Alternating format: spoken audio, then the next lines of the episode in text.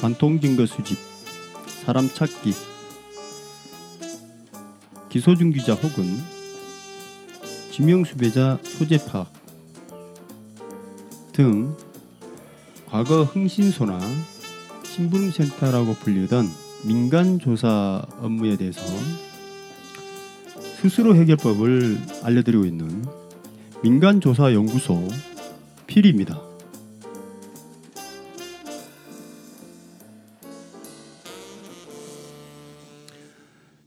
어, 저희 탐정 이야기 Story of PI 이 팟캐스트가 어, 지금 방송을 녹음하고 있는 이 순간 516위로 어, 순위가 껑충 올랐습니다.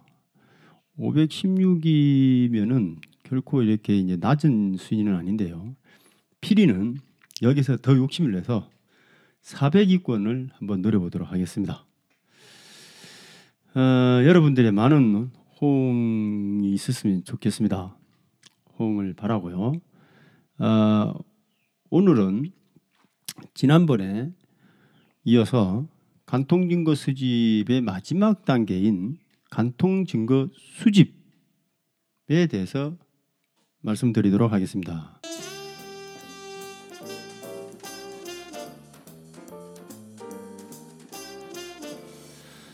어, 제가 음, 8월 9일 날 이 팟캐스트를 개국을 하고요.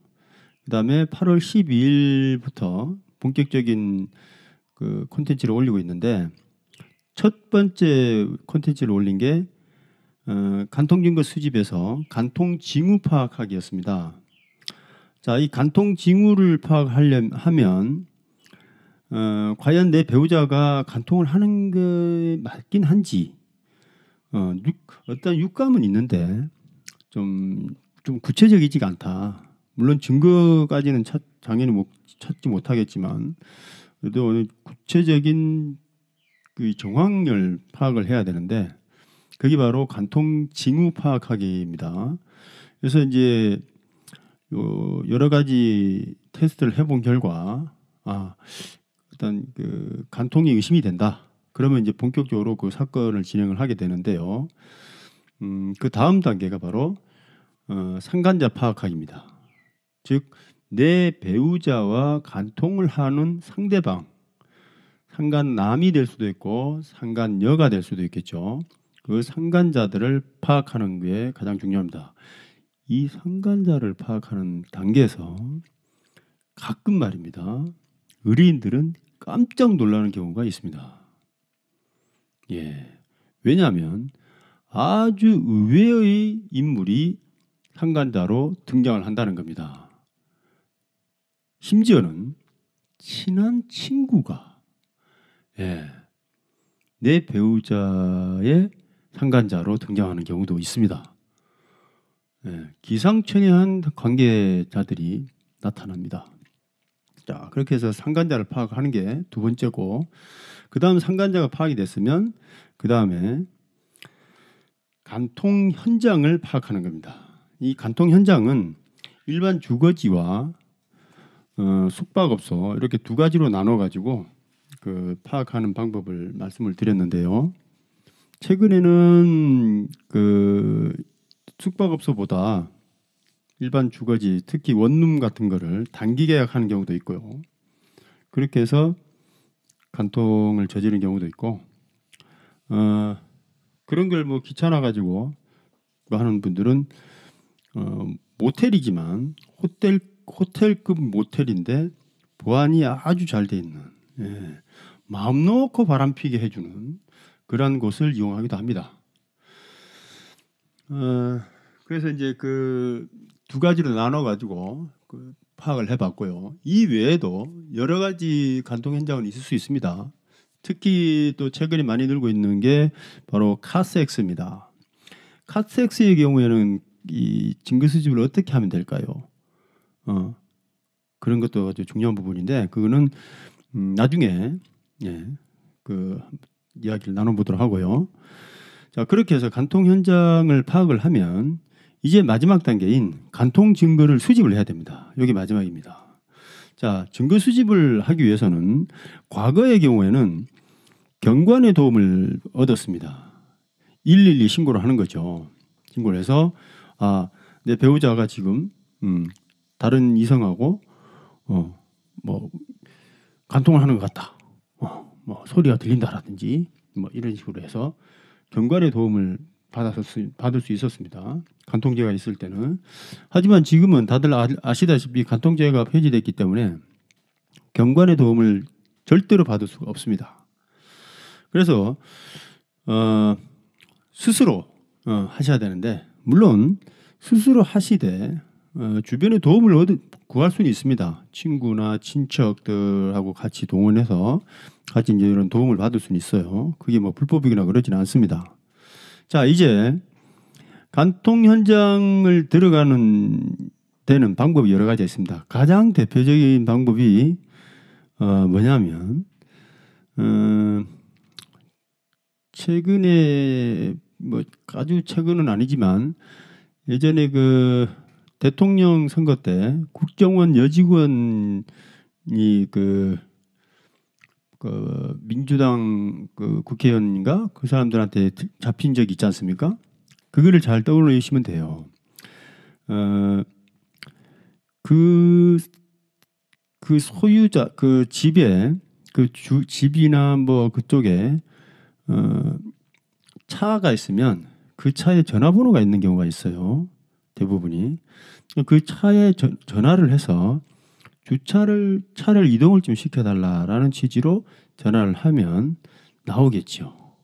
어, 나오면 그때 문을 열고 들어가는 경우가 있습니다.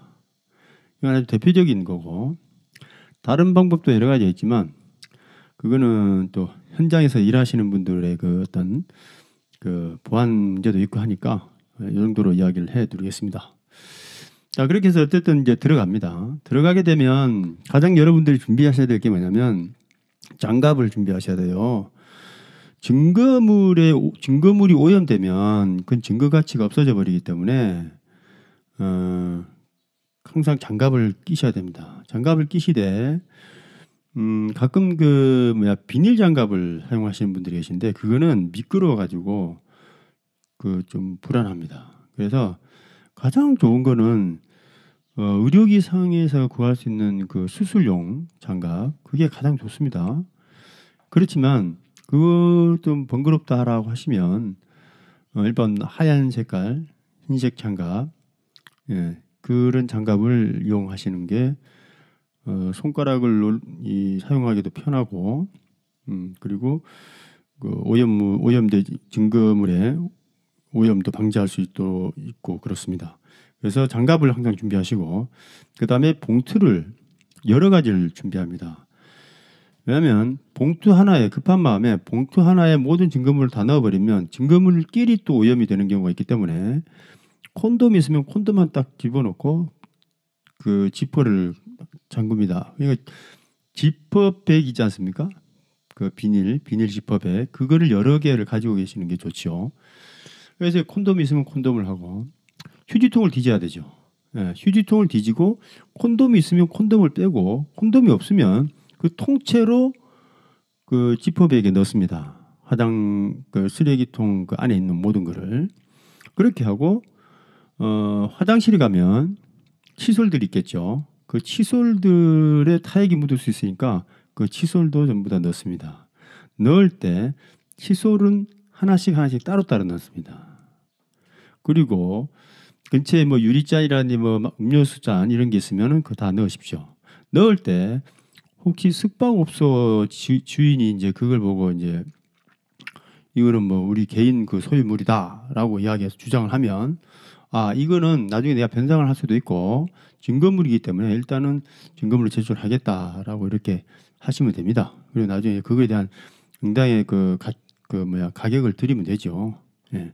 그렇게 하시고 그 다음에 들어가자마자 어쨌든 그 사진을 막 찍어야 됩니다. 들어가자마자 그래서 이제 어, 혹시나 알몸 상태인 경우에는 그 또 사진을 찍으시고 음, 사진들 쭉 찍고 어, 가장 또 중요한 부분 중에 하나가 침대 시트인데요. 침대 시트에는 어, 그 사람 몸에서 나오는 체액이 나올 수, 그 수집이 될 수도 있고 아니면 뭐 남자의 경우 정액 예, 그런 것도 첩줄이 될 수도 있고 또 머리카락 같은 것도 침대 시트에 있을 수 있습니다. 침대 시트도 걷고 예, 그거 전부 다 이제 가져오시면 돼요. 예, 그렇게 해서 증거 수집을 완벽하게 한 후에 그 다음에는 어, 간단하게 보복을 합니다. 어떻게 하느냐? 심하게 폭행을 하면 안 됩니다. 어, 여자의 경우에는 머리채를 잠깐 흔든다든지 끄댕이를 잡아당긴다는 거죠.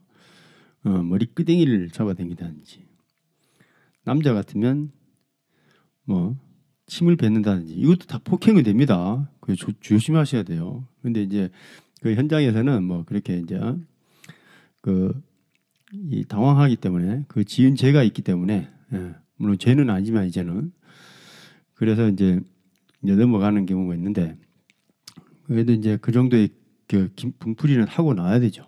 예.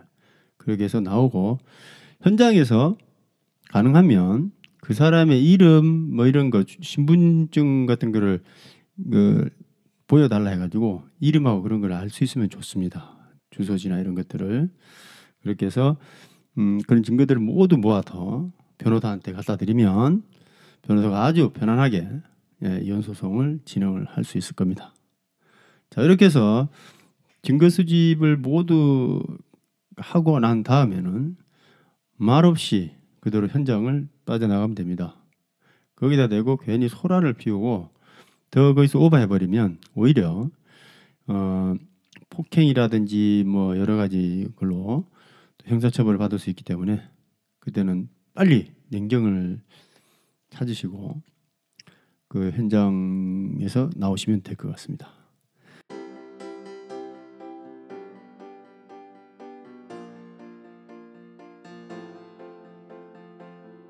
네, 이상 어, 간통 증거 수집에 대해서 어, 총 네 가지 정도로 해서 단계로 해서 알아봤습니다. 다음에는 간통 증거 수집과 대표적인 또이 민간 조사업의 핵심 키워드가 되겠죠. 사람 찾기. 예, 이 사람 찾기는 기소 중지자와 지명 수비자하고는 또 다른 개념의 사람입니다. 예, 일반적인 사람 찾는 겁니다.